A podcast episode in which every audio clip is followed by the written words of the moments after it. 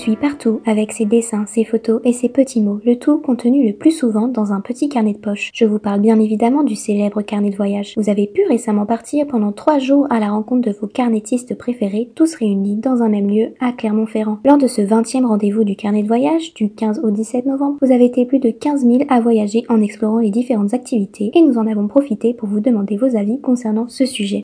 De plus en plus de jeunes s'intéressent à l'exploration et au voyage. Que vous soyez étudiant dans les langues, les sciences ou bien jeune travailleur, vous nous avez accordé votre temps et votre définition du carnet de voyage. Deux mots qui viennent à l'esprit. Souvenir, organisation. Créativité, euh, moment avec soi-même aussi, écriture, euh, illustration, expérience. C'est un peu là où on va mettre notre ressenti sur notre journée, ce qu'on a bien aimé, ce qu'on n'a pas aimé, des petits conseils. Des photos de lieux, de moments passés. Exprimer ses sentiments, ses découvertes. Cet événement représente 20 années qui ont été riches en rencontres, en découvertes et en surprises. Au cœur de l'événement, ces artistes ont rassemblé des réalisateurs, des écrivains, conférenciers et photographes, tous ayant la même envie de raconter le monde. De quoi vous inspirer sur la création d'un carnet de voyage parfait selon vous?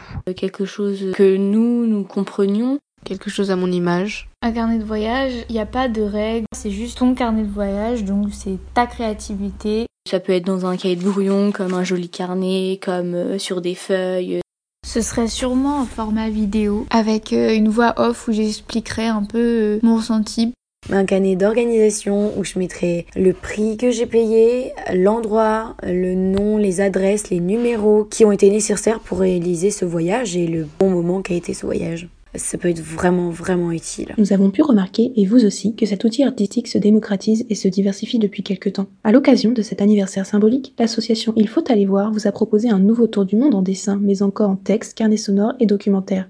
C'est à se demander quelles évolutions futures pouvons-nous imaginer concernant la forme que pourrait prendre un carnet de voyage. Les voyages, ils évoluent et le monde évolue. Donc, euh, par exemple, avant c'était par papier. Maintenant, les gens peuvent faire des carnets de voyage par vidéo. Et plus tard, peut-être qu'il y aura une autre façon de de, le faire, plus avancé niveau digital. Je pense qu'il y aura de plus en plus euh, de carnets de voyage tout près, ce qui n'est pas forcément la meilleure des choses. Une forme beaucoup plus numérique.